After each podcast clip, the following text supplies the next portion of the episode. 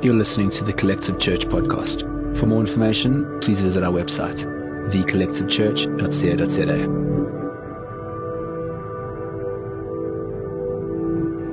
za. Ephesians two verse six says, "For he raised us from the dead along with Christ and seated us with him in the heavenly realms because we are united with Jesus Christ." That's our position. Because of Jesus, we are given the privilege of being seated next to the Father. The thoughts of God over your life is a weapon to help you remember the love of God and your identity in Christ. And it's the Holy Spirit in you that gives you access to both the Father's thoughts and his feelings. The Holy Spirit is your weapon.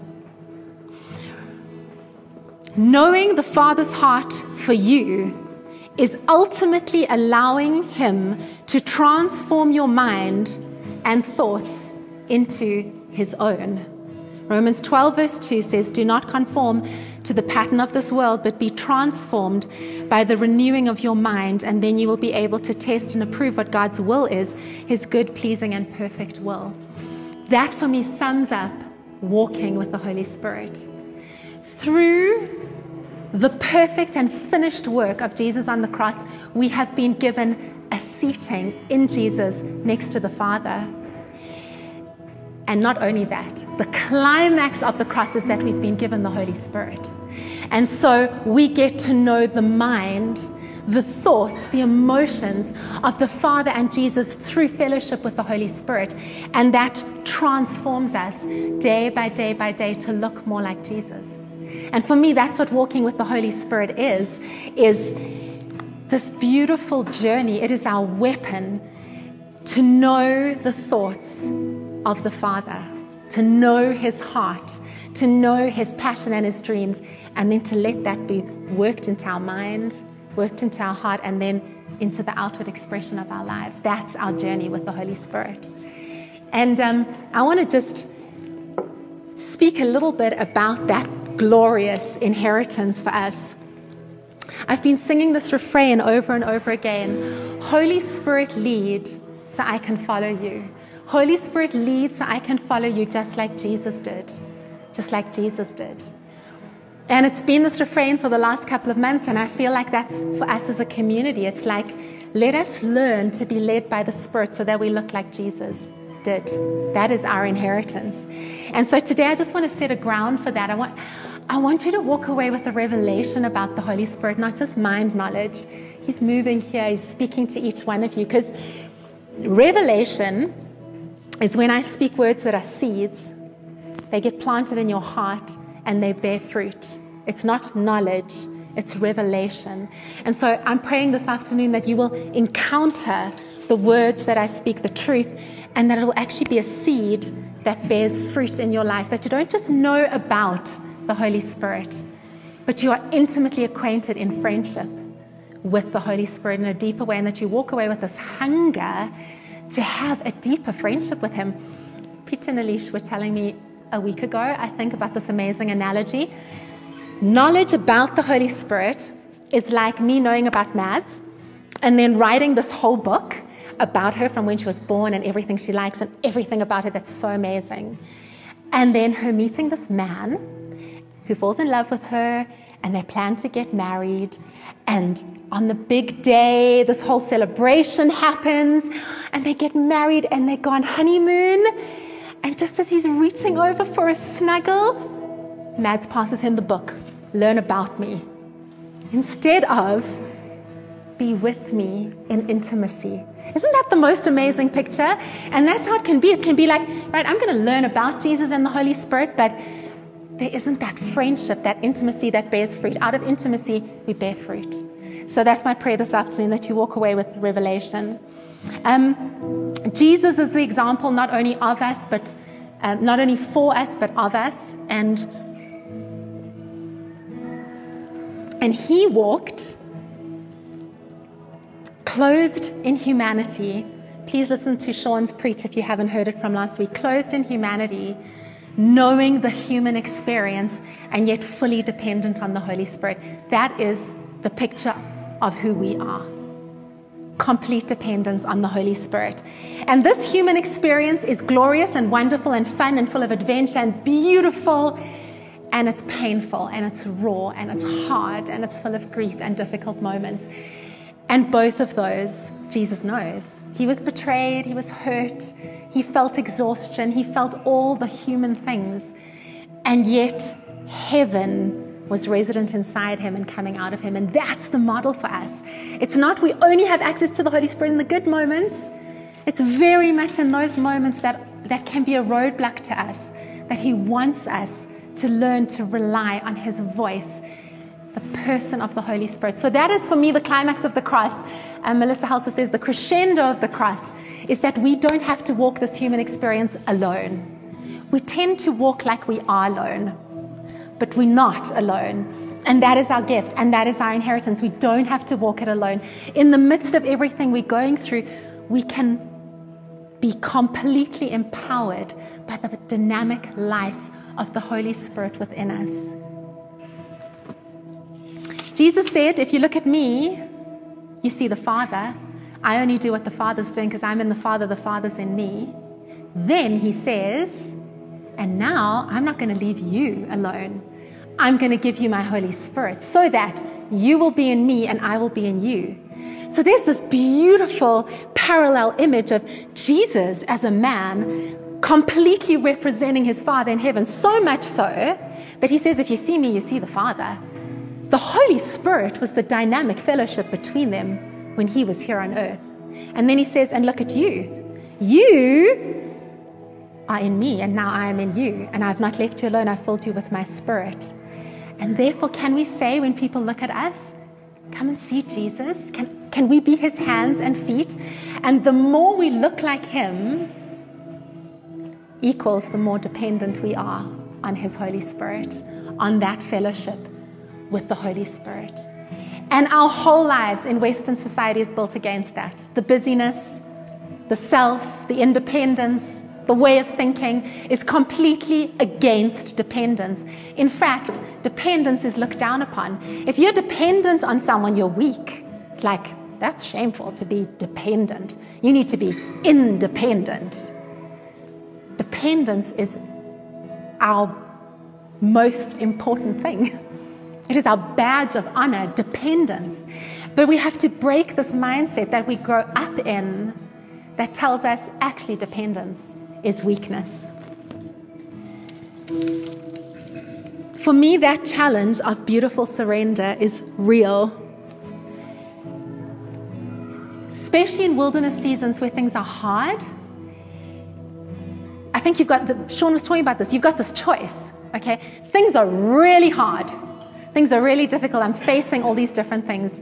You've got this choice to get sucked into the energy field of these things that you're facing, or you get this choice to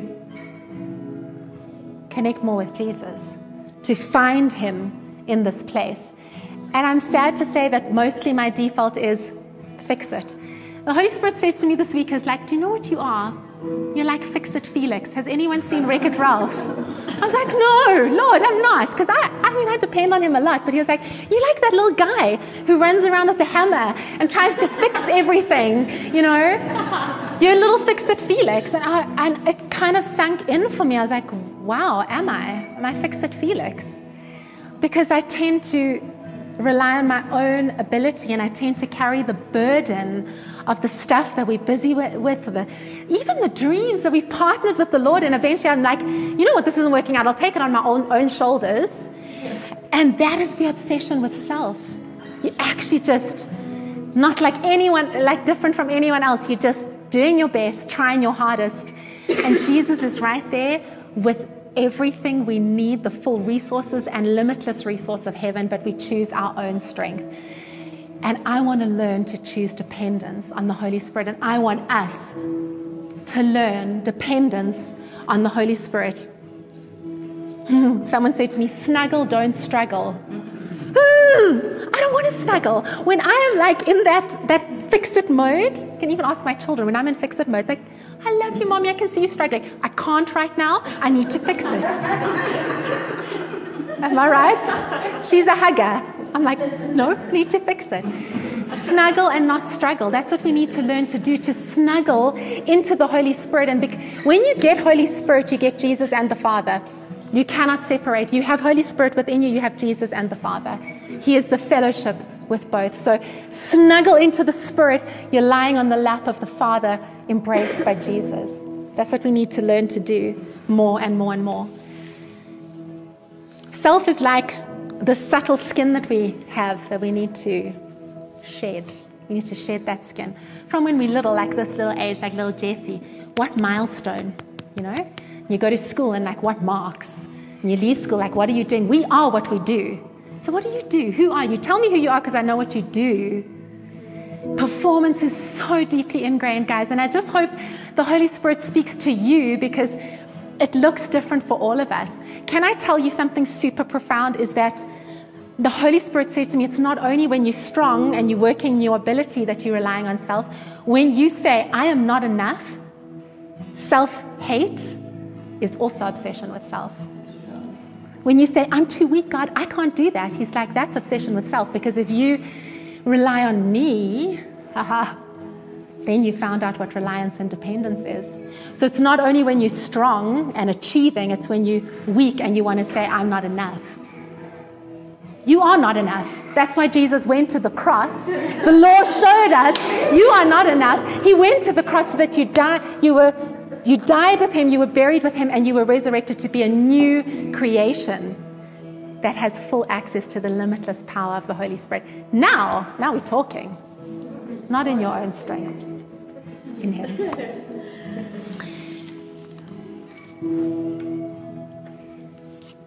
So James just says this, and I just want to, I'm not going to read it from James, but uh, James says, okay, maybe I'm going to read it from James.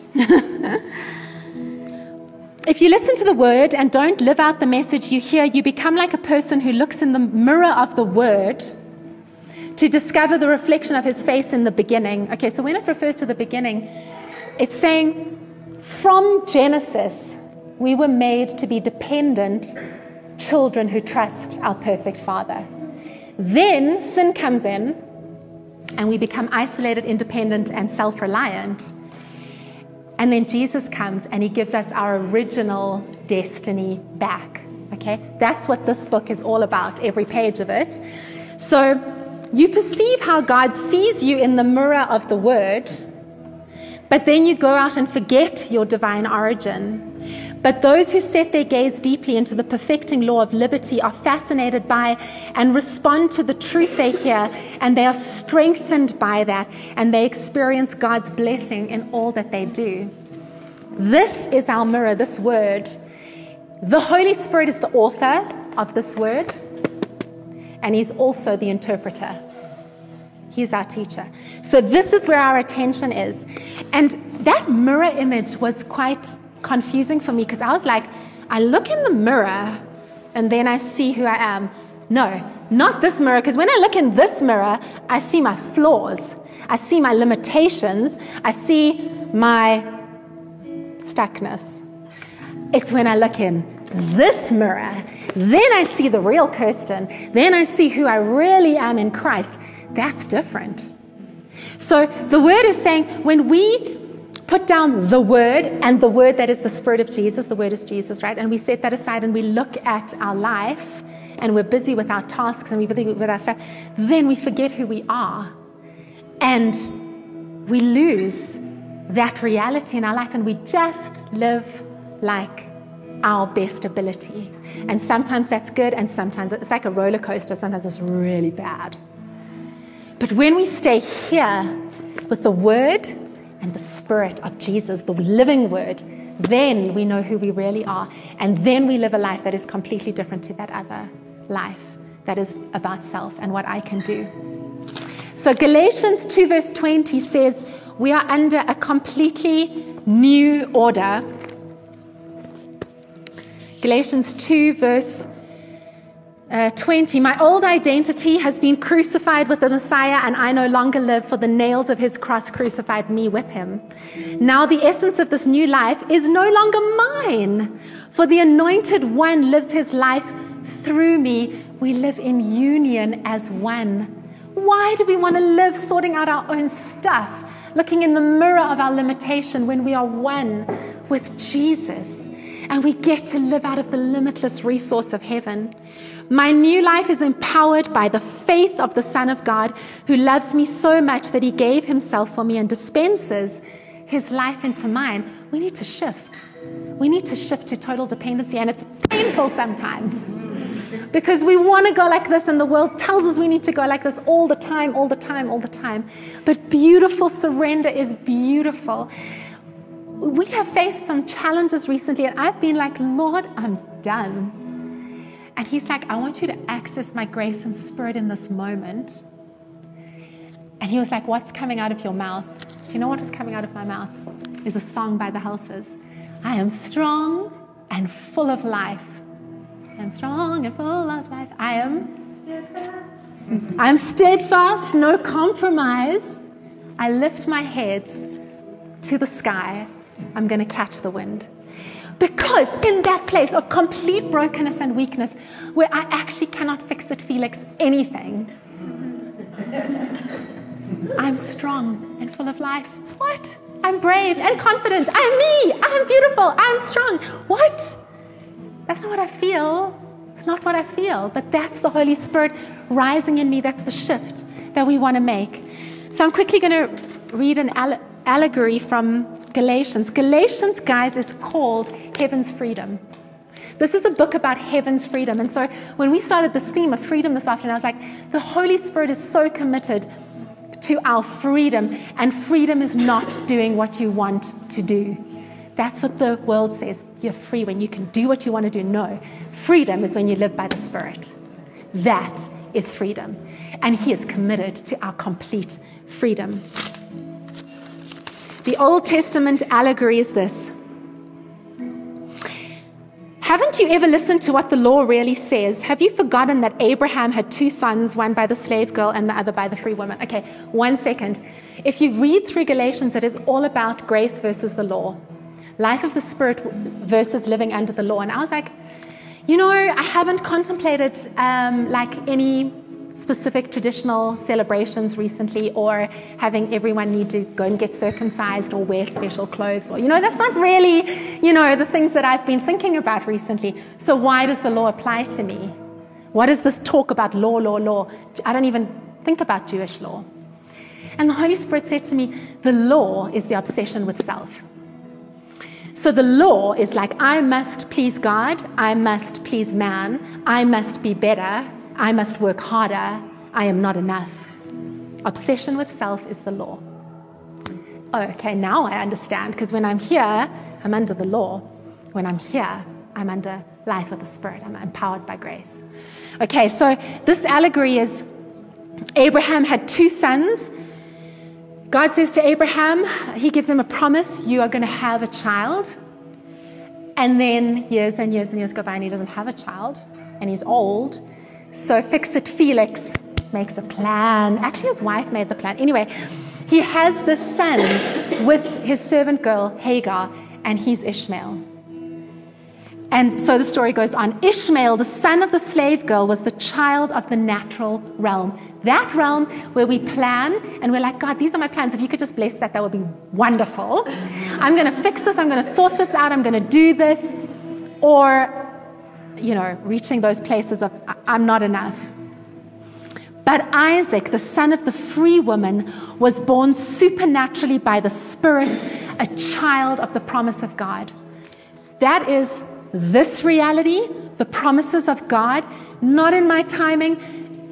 And I'm finding not in the way I understand at all, but the supernatural promises of God giving birth to life versus me fixing, planning, making the plan when it doesn't work out, making and being like, Lord, where are you? I don't even know if you're real.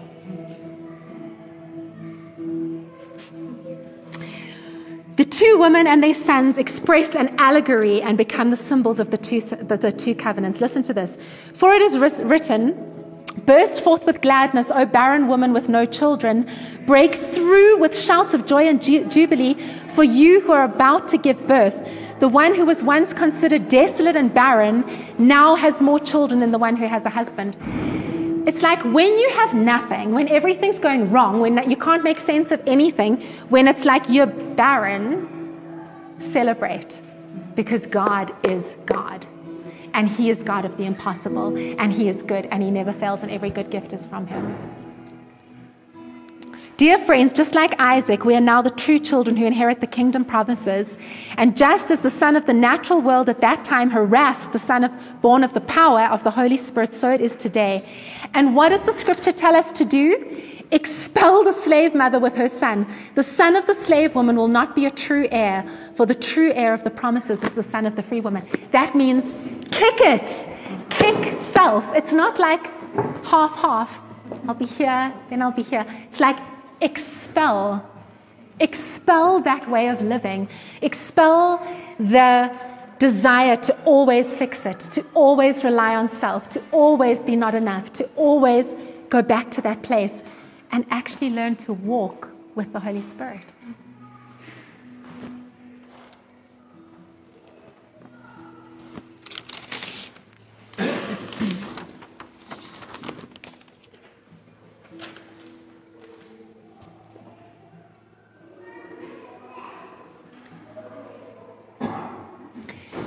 So I put these three chairs out here because I just wanted to show the three different positions. Um, the first one representing where we all were unsaved. And then these two actually have the same position in Christ. They are both believers, born again positions. But the one is relying on self. Nothing's wrong, but something's not right here. It's that roller coaster. And the Lord is calling us to dream dreams for our world that are bigger than us, and you can't do it sitting here because you can't do it. It's only when you go into this chair, the chair that Jesus sat in as a son of God, fully righteous in front of the Father, full access to the Holy Spirit, full access to the affection of the Father and the limitless resources of heaven. This is the seat Jesus sat in. When we sit here, we can dream dreams that are bigger than us, because not up to me. I can't make it happen. Those dreams are really scary to dream because we have to rely and depend on the Holy Spirit. And this world needs us to sit here and not there. This world needs heaven to break out. This world needs God's goodness, His kindness, His favor, His heart to break into places, healing and reformation and goodness and ideas. And but we're not going to do it there. We're only going to do it when we learn to completely rest in the finished work of the cross and the friendship, the empowering of the Holy Spirit, just like Jesus did. There's a Kirsty here, and she may look quite successful. She's got gifts and talents. She does stuff in her own ability. She's okay, but she's also very anxious. You can, you can see the, the, the scars here of the burdens that she carries because it's so heavy to fix everything and make it happen, you know. There's stuff here, if you go and read in the Galatians five, like in the Message and the Passion, where it unpacks what life in the natural realm looks like, emotional baggage, you know, being stuck in things and anxiety and all of that. And then there's a Kirsty here I don't, I don't fully really know yet, but Jesus knows, and that's where I'm His daughter, and this is where we're going to partner and see heaven come to earth, and I am not really responsible for it because I don't know what it's going to look like, and my self-worth is not going to be able to come from it because it's not at all about me, but maybe I don't also have to carry the burden of it. So I feel like the Holy Spirit's like, I want you to, in friendship with me, to continue to become more like Jesus right here in this position. So can I just pray for us? There's the story in Narnia where Eustace Scrub, very unfortunate name, is um, he's a very nasty, selfish, awful boy, and they end up, long story, end up on this island full of treasure, and it's a magical island, and he goes into this cave and he sees all this treasure, and it's um, he gets so greedy, and like all this stuff comes out, and he just puts treasure on his arms, and he falls asleep hugging these coins. And he wakes up and he's a dragon. It's like he wakes up and these, like these bangles are so sore on him, and he looks and he's, he's got this dragon skin. Anyway, he realizes, like, it's an outward e- expression of the stuff that's been in his heart. And then the lion Aslan comes. And he goes into this encounter with Aslan where Aslan's claws just like go like on the skin, like a snake skin. And they, he just sheds this dragon skin. And he looks and he's like so beautifully clean and open and underneath, you know, it's so beautiful. It's like such a beautiful picture. And I just feel like sometimes that obsession with self, that reliance is like this, this old skin, this old garment that we, this dead thing that we're not supposed to wear. We are the children of God. We are the sons and daughters. And I just feel like in this moment, the Holy Spirit just wants us to shed that. So let's